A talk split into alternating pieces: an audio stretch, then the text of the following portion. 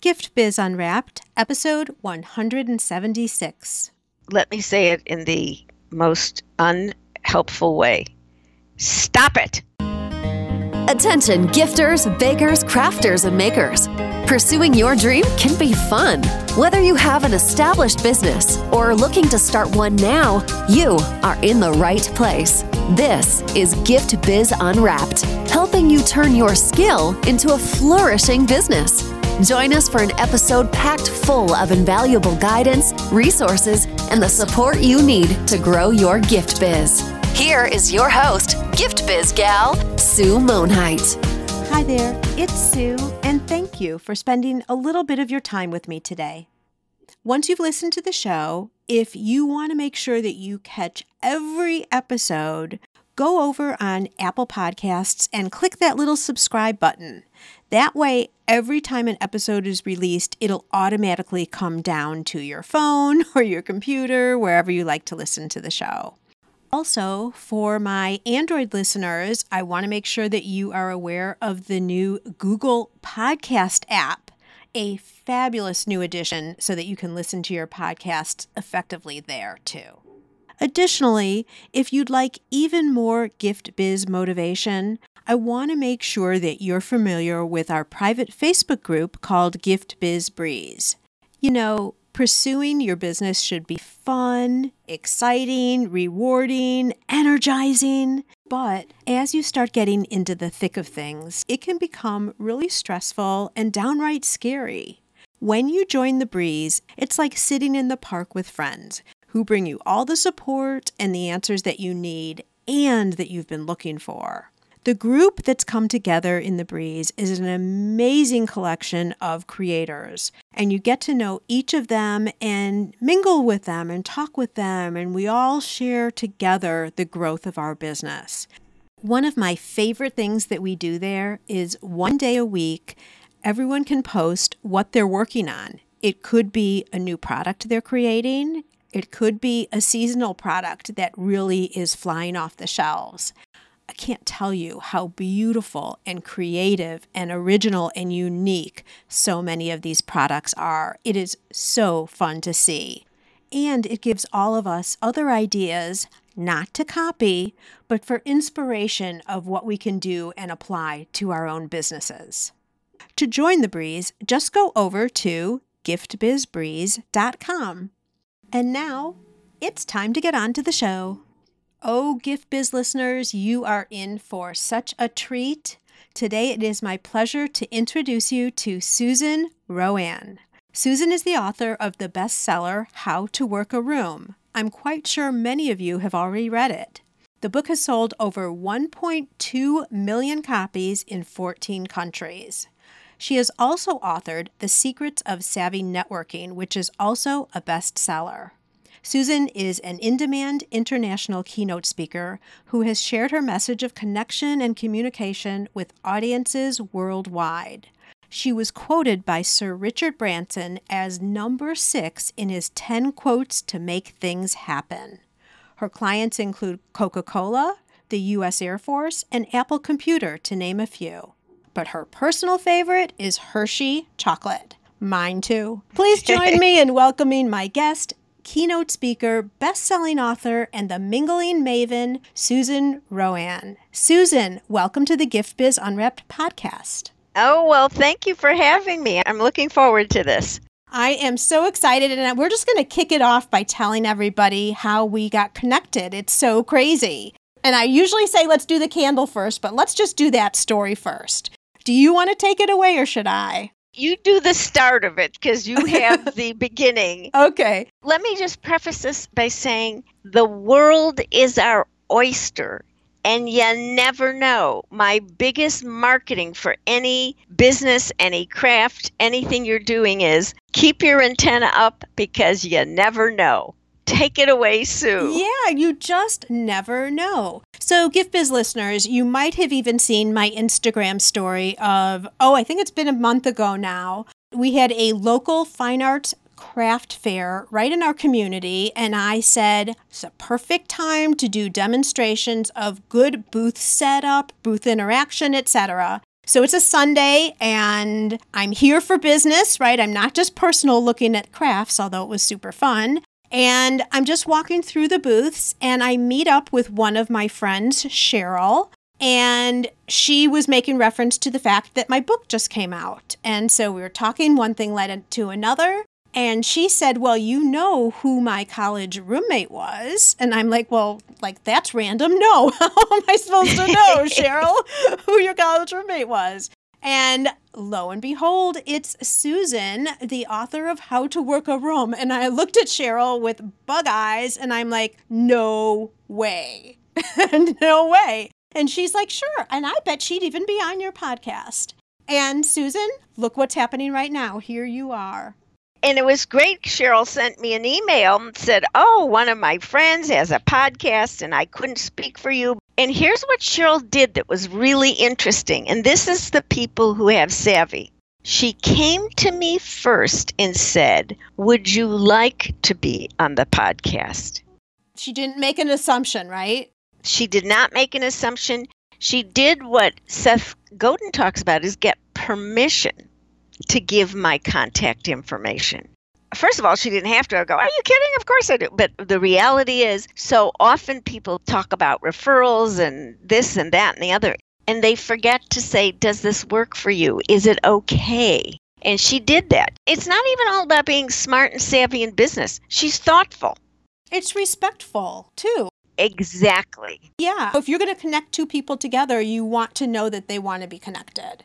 Exactly. And then the rest is history. So the lesson is let everyone who you know, even your college roommate, know what you're doing, what you're interested in. Let people know, even in a non pushy way, hey, if you hear of anything you think I'd be interested in, let me know keep your antenna up and not just for ourselves because you might bump into someone who says you know i'm looking for someone who can custom make me a batch of cookies can custom make me something that i want for my clients.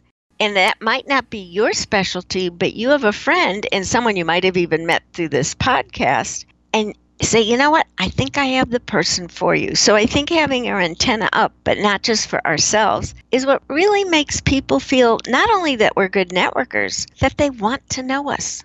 Exactly. And that we have other people in mind. We're not just there for our own personal gain. Absolutely. It's too self aggrandizing to always be about ourselves. And if you never recommend other people, why on earth should anyone recommend you? Oh, that is good. Came from a conversation I had last night with a fellow speaker who says, Well, I don't like to recommend people. What if they do a bad job? I said, If you're going to recommend someone to a speech, they're going to bust their tushes to make sure they do a good job. Absolutely. But he can't talk about getting referrals, he won't give them. Well, you know what? That doesn't speak well of you. You missed the boat. That's right. There's a lot about mindset there, which I know we're going to get into, but I'm going to take this from the top again. And Susan, it's a little bit different for you, maybe, but I like to start off our shows by having you describe yourself as a motivational candle because it gives our audience a little bit of a different way to understand what you're about. So, if you were to give me a color and a quote, and maybe you're going to use this new one, I don't know, but on a candle that really speaks you, what would your motivational candle look like? Well, my motivational candle would be dripless because when I read the notes, I go, yeah, it's got to be dripless. Do you know what it's like to get wax off your coffee table? it's awful. So it would be dripless. And I think that's a great play on words. I don't want to be considered a drip. there you go. So, number one, in the scent, to me, it would have to have a scent it can't just illuminate and glow. To me, there has to be a fragrance so that it's multi-sensory. And the fragrance would be something in the orange blossom to pumpkin to vanilla. Ooh. Never lavender. I can't stand lavender. And what the glow would be in it, it would start like a little yellow and then it would go kind of a hot pink orange, and red. Oh, I can see it. Yes. When I started speaking, and I still often do this, I said to my speech coach, I'm 4'11, and some of my audiences, there are 500 to 600 people in the room. They can't see me even on stage. I think I need to wear red. And I want to be known as the woman in red, which, by the way, was a movie with Gene Wilder, mm-hmm. Richard Pryor. And she said, because she worked mostly in banking, she said to me, You know, Susan, red can be an incendiary color, and it could actually turn your audiences off if it's too bright. And I'm going to say this to our audience today. I listened to her for about a week. And then it was like I heard my grandmother's voice on my left shoulder.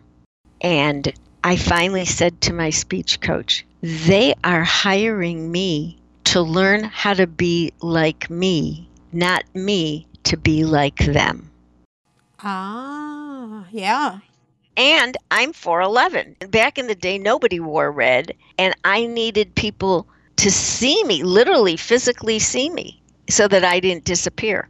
And I became the woman in red. I wore red suits for every speech, and I often still do. But now that I'm at a certain point of my life, and especially if I'm in a, a weather belt that's way too hot for my red knit suits, I do different colors. But that red, so turning to red was really important. But I love orange. Orange is my favorite color, so it has to be yellow, orange, shocking pink, red. Which, by the way, if you have a cataract like mine, you can't tell the difference in any of those colors. They all look the same. Well, they're all hot colors. And that's really very reflective. And my motivational saying, well, it's really so many of the things that I heard growing up, but that one that I said, you never know you can't assume anything about anyone. That's why we believe in serendipity and meant to be and coincidence and lagniappe. You never know. You never know. But I'll tell you one thing we do know is if we stay in our house and don't move and don't get out and don't do anything, you know that nothing's going to happen. Oh, I'm so glad you said that. So let me give you my mother's version, and I can still see her sitting at the kitchen table on Chase Avenue in Chicago saying to me, You never meet anyone sitting at home. That is the truth. Now, the truth is, because of the internet, we can meet a lot of people, but they're not who they said they are. Oh, that's true. And the encouragement behind How to Work Room and everything I've done is go out among people. There is so much you can learn face to face that you will never learn online, through an email, through a text exchange, through an Instagram story, because it's a push out. It's not an interaction. Right. And I think all the subtle facial changes, tone of voice, even, Yes. And just being next to somebody face to face and talking and interacting back and forth is a whole different dynamic. I mean, I'm not going to say that online isn't worth it. There's opportunities online, but it's not instead of, it's in addition to. That's exactly when I wrote, I think I wrote that in my most recent book. It's not an either or, it's a both and. All right, then. Well, we're going to get into a lot of details and specifics because Gift Biz listeners, Susan and I, in the beginning, before we actually hit play, talked about the fact that we're going to have some solid takeaways for you here. But first, there's a question I've really been interested in finding out from you, Susan, and that is how did you dive into just the thought of networking and that concept being such a driving force in your life? How did that start? Well, it's interesting. It started with what my mother told me. So she made you get out of the house. Yeah. Well, the other thing is, and people often ask me, how did you learn how to work a room? The first time I was asked that, I was like, what? Learned? And I said, oh, it's because my mother said, oh, we're having a family gathering. My family's in from Canada. Uh, make go and talk to them and make sure they don't talk to so and so. That was a big job for a 12 year old. But the expectation was, and it, it's very, I think, more common for women, that we are the ultimate hosts. We gather people, we welcome people, we make people feel comfortable. And I think that serves us well. So I grew up in Chicago, and there was so much of the Chicago lessons of what to do, not to do, that have a little more, shall we say, shady history but I've learned my lessons well. But putting people together, I don't call that connecting. I mean, I love Malcolm Gladwell and I love that he came up with the words, but I call it the old fashioned word matchmaking. So when you know people should meet, why wouldn't you introduce them? If you know someone that needs a graphic artist, why wouldn't you introduce them to your neighbor who has a son who's a graphic artist? Absolutely. This is how I live my life. How it got started is I started my business. I would go to events, and at one event, I was the featured person, but the microphone system was broken at the St. Francis Hotel in San Francisco. And I was so upset. So I thought the only thing I can do is make sure I go over and meet people, extend myself, shake their hands. And one guy watched me and he said, he was a political handler, and he said, Susan, if you ever want to run for office, I want to be your chairperson, he said, because you know how to do something that most people don't. You know how to work a room. And I was working on the book, and that's the title. Oh, that's how it came about? The title came? That's how the title came because I was giving a talk using the word networking, and a woman who hired me said, Susan, our group is mostly men, and they think networking is very gender biased. They won't listen to you. You got to come up with a male appropriate title. He said that to me. We titled that my talk, and that's the title that went on the book. And just to say to our audiences, How to Work Room is a totally different book than The Secrets of Savvy Networking. There's no repetition, they're not the same skill. People use networking as an umbrella, but it's actually inaccurate because knowing how to work room is a social skill.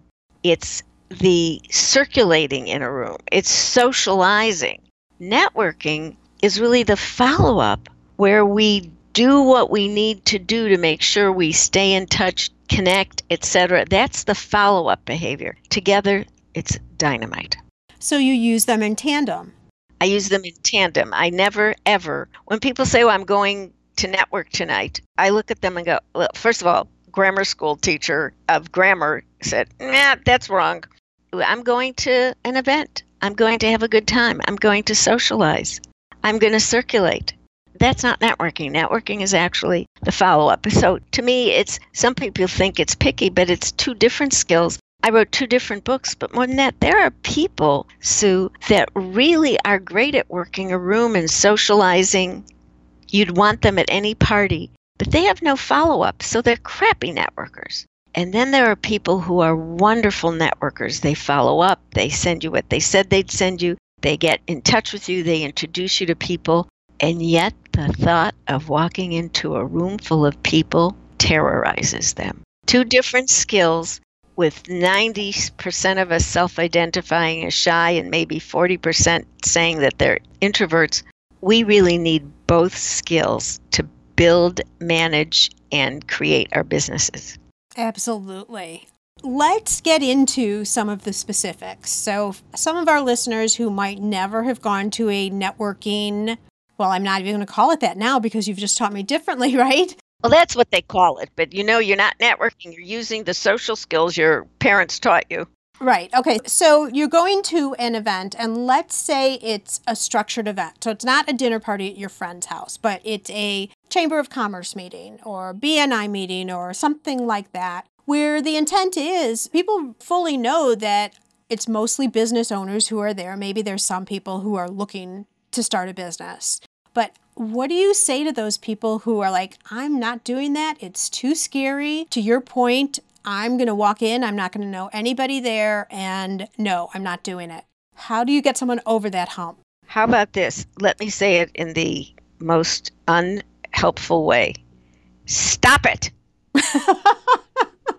First of all, there is a saying you can build a better mousetrap if no one knows about it. So what?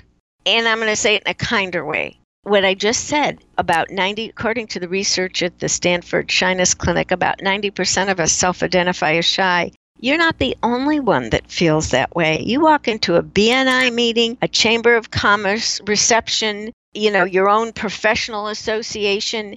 Maybe it's even a fundraiser for the Leukemia and Lymphoma Society. We don't know people.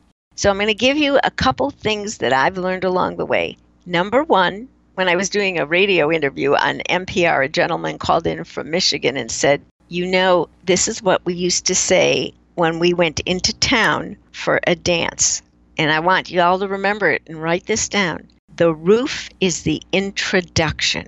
If you're under the same roof, you already have something in common. You support that charity, you're in BNI, you're a chamber member or looking to be, there is already something in common. And by the way, the room could have no roof. I mean, it could be Wrigley Field, it could be a football stadium, a soccer stadium, it could be the outdoor field where your son or daughter is playing soccer and the other parents are there. So the concept is there doesn't have to be a physical roof, but if we go everywhere and before we go there, spend two minutes thinking, what do I have in common with the people there? You will be more prepared and you will find you're more comfortable.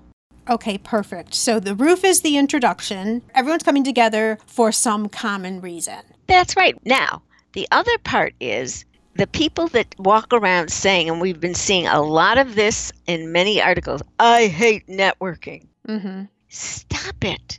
Here's what I've tweeted out nobody has said, I hate networking who doesn't love getting a recommendation, a referral, a lead. So if you like being referred, if you like someone introducing you to potential clients, if you like being the recipient, then that means you love networking. What you don't like is walking into a room full of people you don't know. That's different. We've got to stop that. I hate networking. I'm an introvert, so I can't do it. It's funny, before there was this whole hullabaloo around introverts and the book Quiet, the people who were shy, you never heard them say, I hate networking. These are people who are uncomfortable, but they want to be with people. They liked people. We need to supplant that attitude with I have something that I'm creating, that I'm doing, and I want to have as many people benefit from it. The best way to do it is to get to know and talk to people who will tell other people, whether online or face to face. Got it. Let me give you some tips before you go anywhere have your own self introduction prepared. You'll feel so much better when you walk in a room and you know what you're going to say about yourself. Now, in spite of how a lot of people tell you about introductions, this is the RoAne self introduction. Three traits. It is not 30 seconds or 15 seconds, it's a seven to nine second pleasantry. And by that I mean you're not given your whole spiel. It's not an elevator speech or pitch. It's a pleasantry where you give something about you as to why you're there in the room. That helps that other person have context for your presence. So, A, it's seven to nine seconds. And I wondered, why did I say that? And I read my book, and it's because the research from, I believe, it was Dr. David Givens is after nine seconds, do you know that eye contact is considered a glare? No kidding. Yeah. And I go, well, God, I was smart. I forgot that was the reason. Yeah. So seven to nine seconds, it's a pleasantry. And if you're saying to someone, hey, it's really nice to meet you, don't say it like this. Oh, it's so nice to meet you. Now, even if you're nervous and you want to sound like that, you have to sound enthusiastic. If you're going to say, I'm happy to meet you, that you are. So your voice, your face, your body language, you have to monitor that to make sure you look welcoming and, how about this, approachable. Mm-hmm seven to nine seconds. The second thing you do is you let people know you're there and why you're there. So you may say, oh, well, you know, I'm here because I just started my business. I'm here because we're thinking of expanding into another market. Give people a reason for why you're there. It's like at a wedding. Nobody cares what you do at a wedding. They want to know do you know the bride? Do you know the groom? So they can have context because we need to help people out and figure out what to talk to us about. So instead of giving your job title, give the benefit of what you do. The benefit of what you do. Yes, and I learned that from Patricia Fripp. She said to me, a title means nothing. But when you give the benefit, people know what they will get. And you also, she said, give them then the opportunity to ask a question start the conversation and they may ask you, well, what does that mean? And then you are invited to explain what you do and why you're there. Right. So, this conversation, this portion that we're talking about right now, is when you are walking into a room and you're mingling. So, it's not in the point of a networking meeting where people are going up and doing their elevator speeches, the up and down. Now, this is when you're invited, and it could be any event. You could be going to a conference, a meeting, an association, but even at a BNI meeting, there is a time right before the meeting that you have the opportunity to socialize and that is the work the room or even after the meeting you'll hear someone say something and you might have an idea or a thought or a question that won't come up in a structure that's where you get to be social. The most confounding is the not structured event.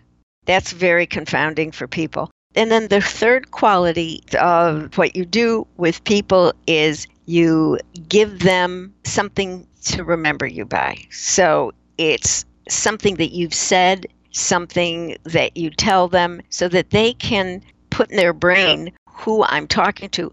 Make sure you say your name clearly. And I know this is going to sound strange. Introduce yourself to people if you're not wearing a name tag, first and last names, never just first name.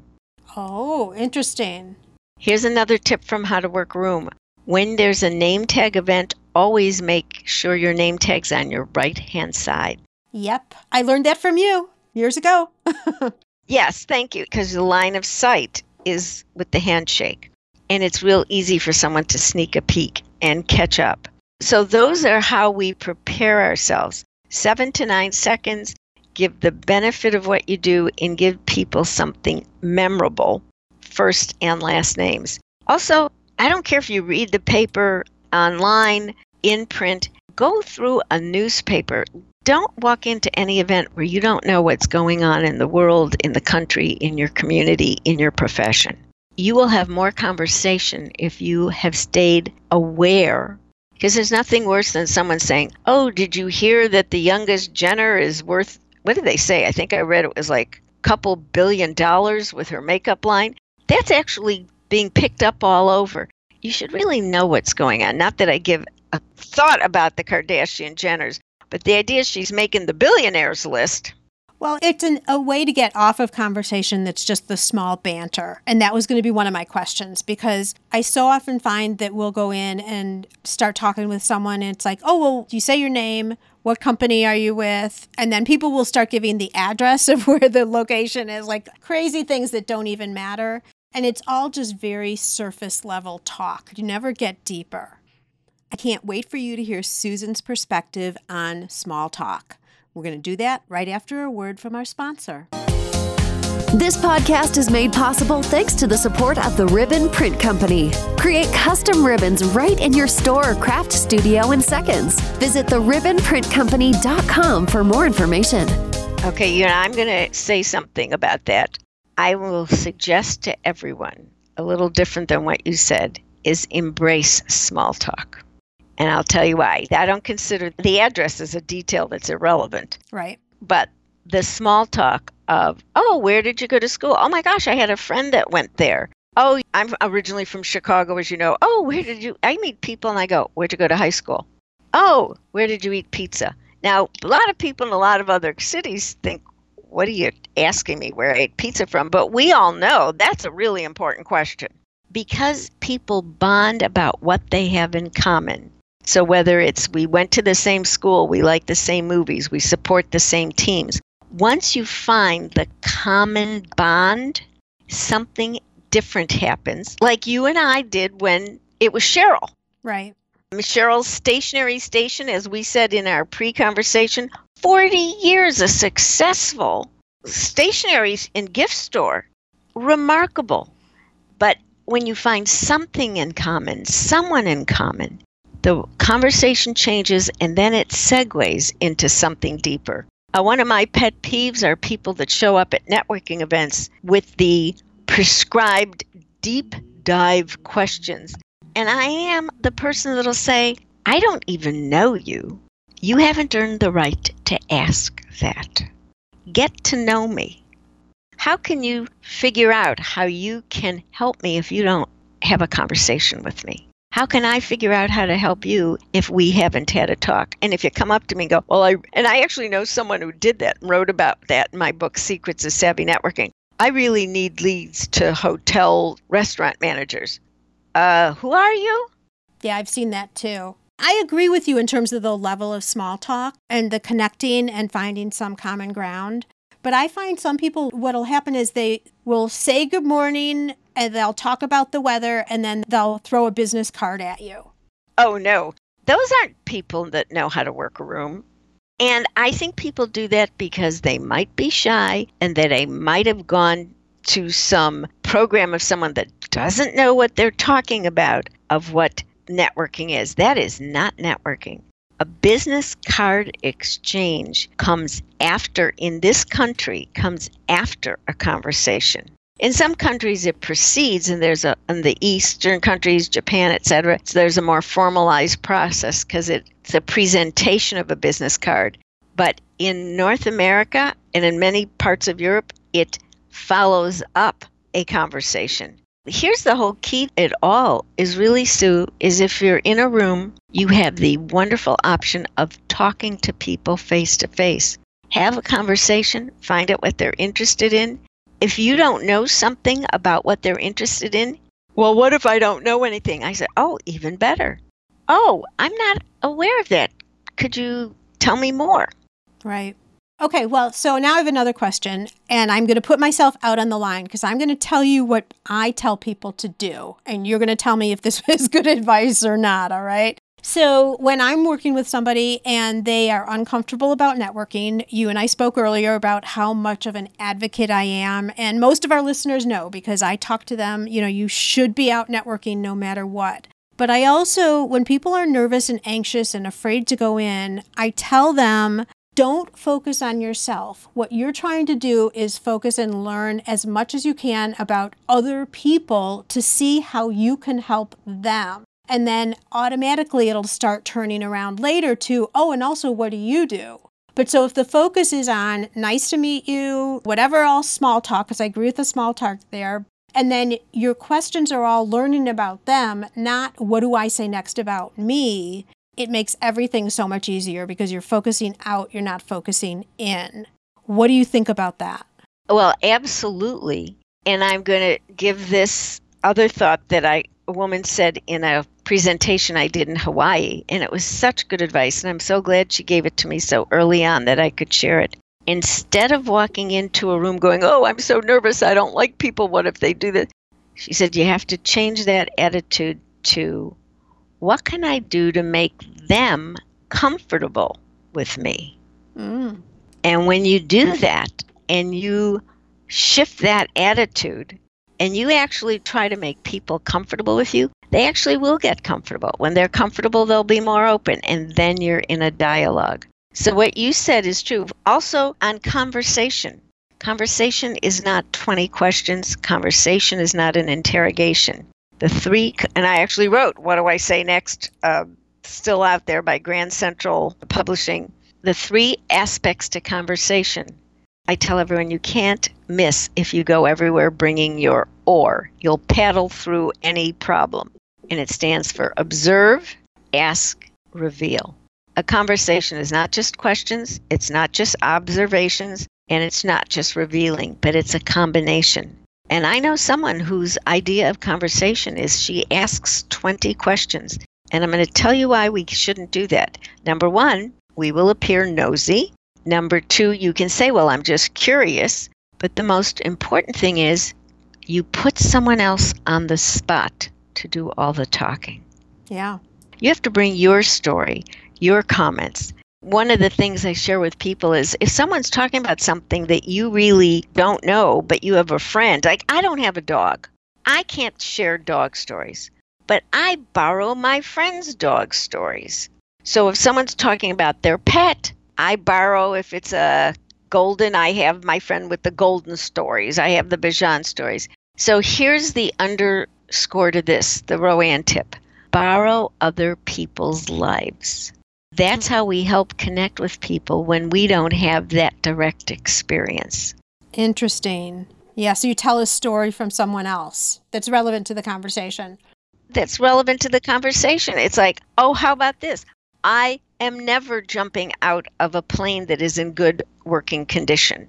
I have a friend who's a skydiver. Someone talks about, oh, I'm doing this skydive for my birthday.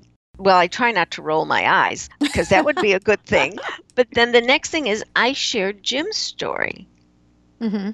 of how he got started. Actually, he wanted me to go skydiving, and three people who love and adore me said, No, you're not doing it. I said, Okay. But you see, if you borrow other stories, or if you've read, or if you read the paper, you'll read about, and that's how you build a conversation. If people say, I'm too busy to read the paper, but now we have these wonderful content curators, you can decide what information you want and get that into your inbox every day. You know what I use? I use the week. 10 points that you should know that happened that the day before, something to talk about. I have the Skimm delivered. Have you heard of the Skimm? Oh, me too. Yeah. Oh no, I've been getting the Skimm for a couple years. Yes. The Skimm is good, bustle is good. I also get because I have to know what's going on. I get Axios, I get Politico. Um, I make sure besides I read 3 print newspapers a day and 2 online. Oh my gosh, how do you get anything else done? That's a lot. you skim it. I skim, but I sometimes wonder, and I wonder why I do that. And I realized when I grew up in Chicago, there were four newspapers, two morning and two afternoon, and they all came to my house. I saw my parents read papers, but I also saw what a great conversationalist my mother was.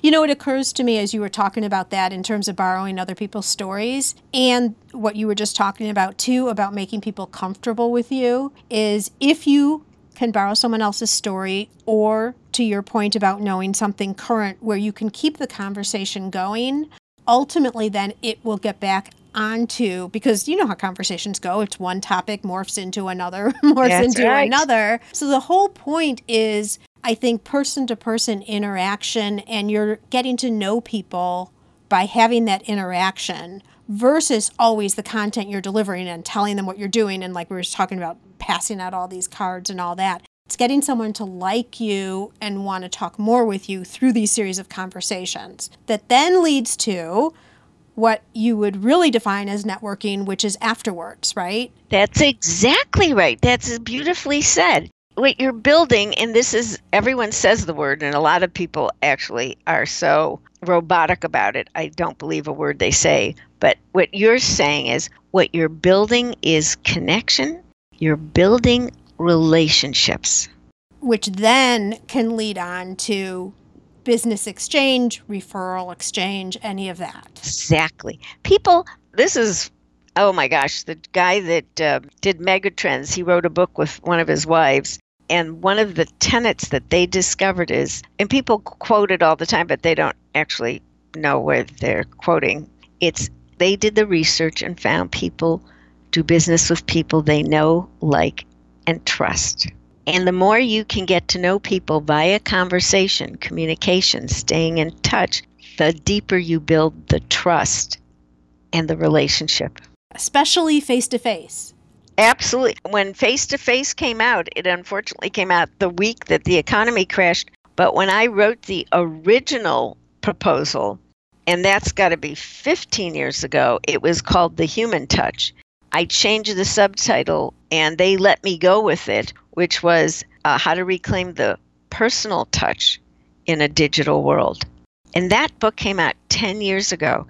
That is now the biggest issue we have or problem we have is that we've lost a lot of personal touch. And that will propel you further. In fact, a research that said, you know how people say don't have meetings, they're boring. And they found out that actual the meetings and some of the things we think are outdated are how people connect with each other on the job through their organizations, etc. So, yeah, the face to face is ultimately important. And if you are in a different geographic location and you want to meet with someone, meet on Skype or Zoom or FaceTime.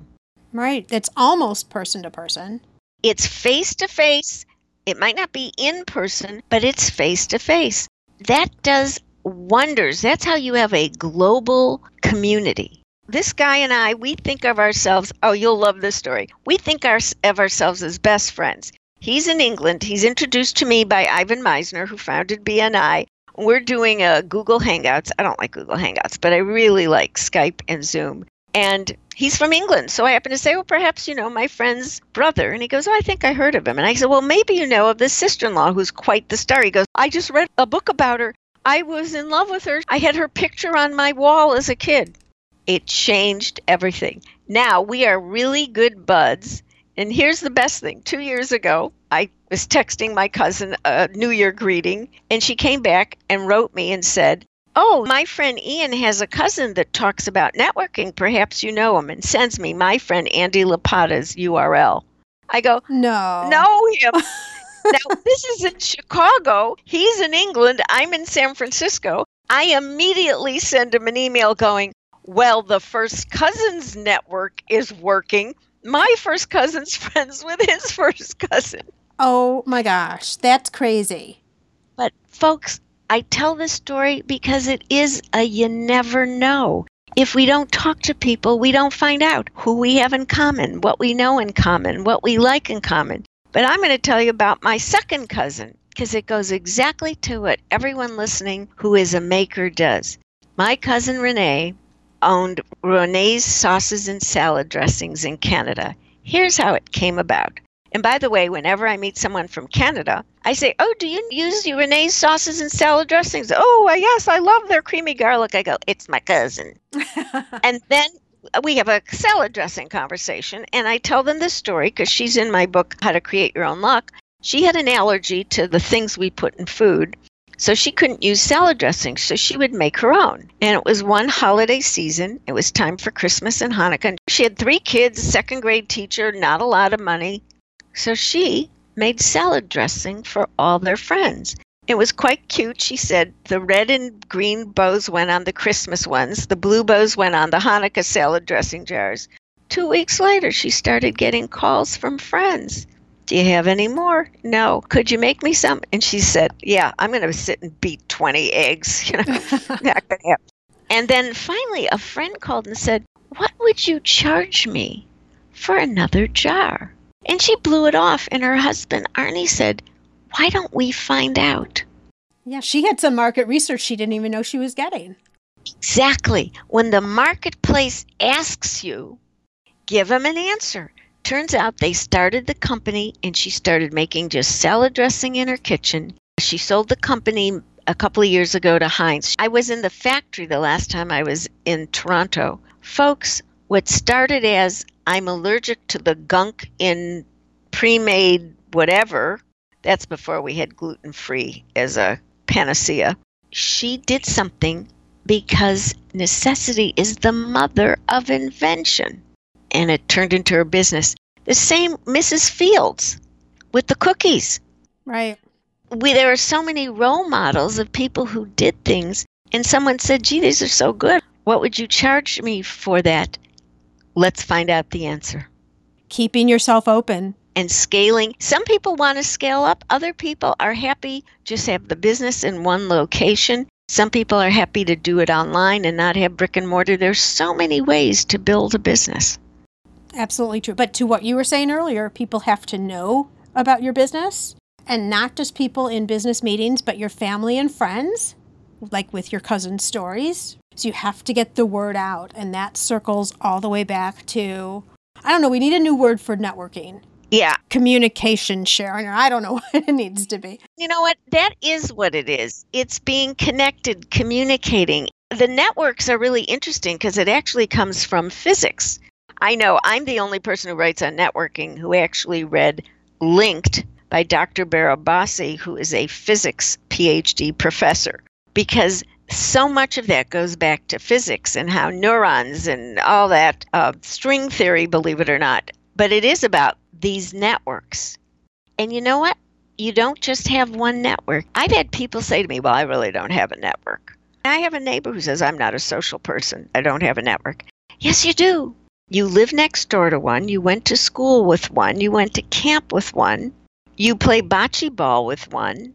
Your kids are in a soccer group with other parents who are one. Your fellow workers, they're one. And really, you know, how about your family? And some people took issue with this when I wrote in Secrets of Savvy Networking not only your family, your cousins, but how about this? Your cousins' cousins. They're not related to you, but they ought to know about you.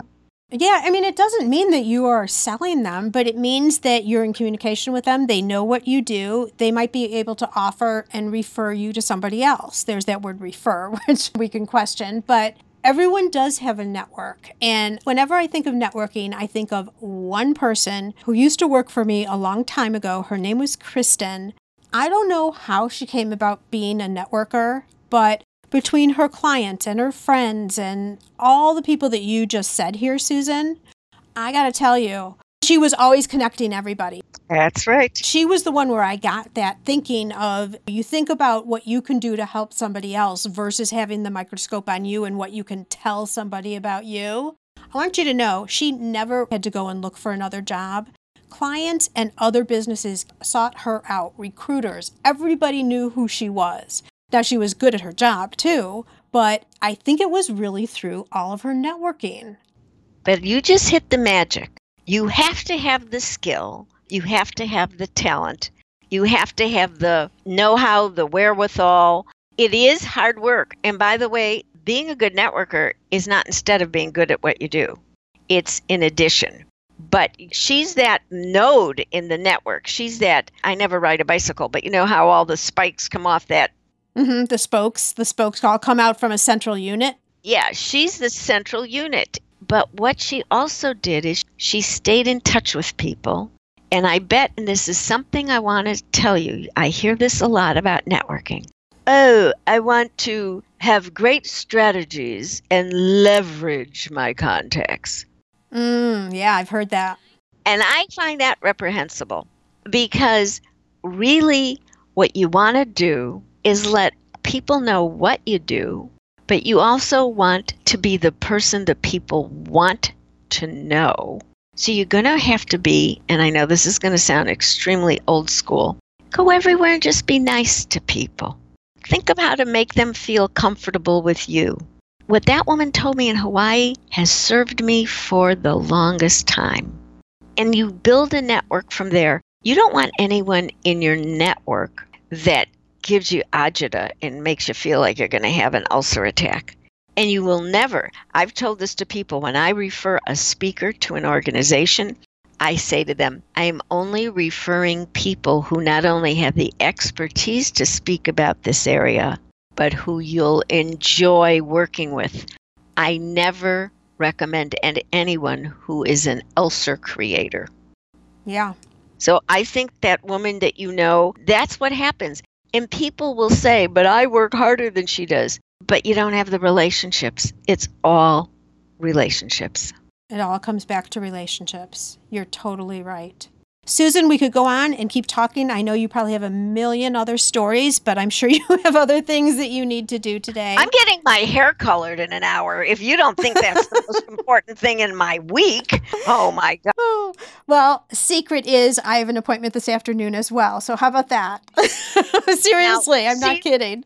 see what we just did? We revealed a little something, truth about our life, connected, shared a laugh yeah. What do you think that does? So don't be afraid to share some things, but like as one woman said to me, my son was in juvie for the weekend and I never shared that with anyone. yeah, it endears you. And it's okay to also share weaknesses, I think, too. I mean, it doesn't have to be all bravo.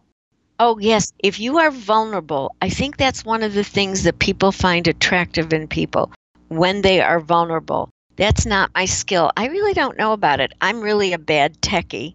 I may be great at social media, but Sue knows when it comes to, oh my God, how do I get the microphone into this? It doesn't quite work. But you know what? When you share vulnerability, you never know. You could be talking to the person that says, oh, I know how to do that. Let me help you. Oh, my cousins can do that. Let me introduce you.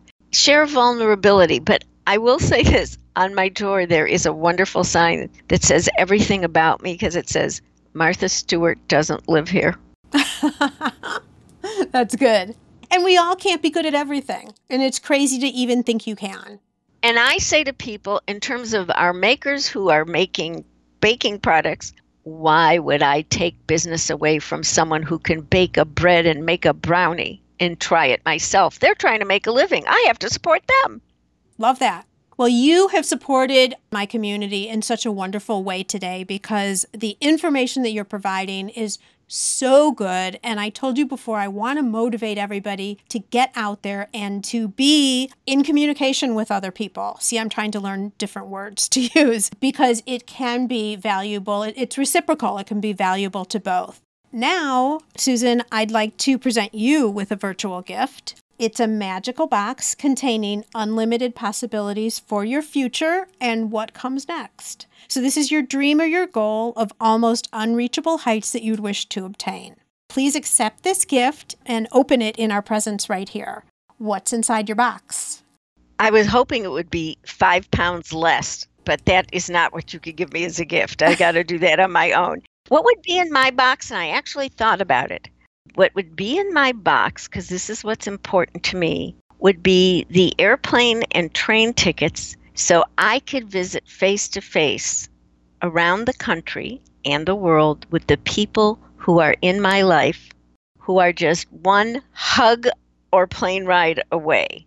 That's the first thing. I'm a big believer in that. In fact, I was speaking in Nashville and I said, Oh, I'm in the neighborhood. I better go to Charlotte and visit my adopted family. So I think the face to face that would be helped by a plane ticket, that would be in my box. That would be one thing. The other thing that would really be important to me is having in my box the certificate of good health, the good health certificate, because so little matters if one does not have good health.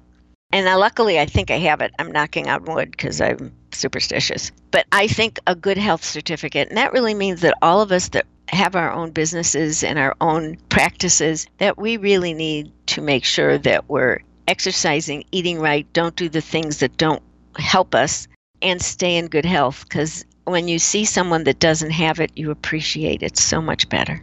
Yeah, you sure do. And then you have to remember and appreciate it every day when you do have it, for sure. Yeah. And I think the third thing in my box, because this is how I make my living and this is what I love doing, and that is invitations to be hired to speak at conferences, organizations, meetings, universities, at schools. Because to me, spreading the word, which I've done for over three decades, of how we can meet, mingle, become mingling mavens, overcome our shyness, adapt our introversion into a way that works for us and make friends. Because ultimately, Sue, all the research shows the people that live longer, healthier lives are the people who have friends and relationships. Well said. And I've heard that research too. You're right. Susan, thank you so, so much for being here today. If our listeners want to know more about you, where would you direct them to go? My website is susanroane.com, S U S A N R O A N E.com. You can also get to it by going to howtoworkaroom.com. Thank you so much. And Susan, I really think that we've accomplished what we set out to do today. We had our objective in the beginning, and I think we landed it. What do you think? I would agree. And I think this because you and I are so much on the same page. We just want everyone listening in your community to know that the sooner and the more often you do the face to face, I think the quicker and the more valuable your business will grow. I don't even want to say anything more. I want to end it there because that was the best final statement that you could give. Susan, thank you so much. I really appreciate your time today. My pleasure. Are you discouraged because your business is not performing as you had envisioned? Are you stuck and confused about how to turn things around? Sue's new best selling book is structured to help you identify where the holes are in your business and show you exactly how to fix them.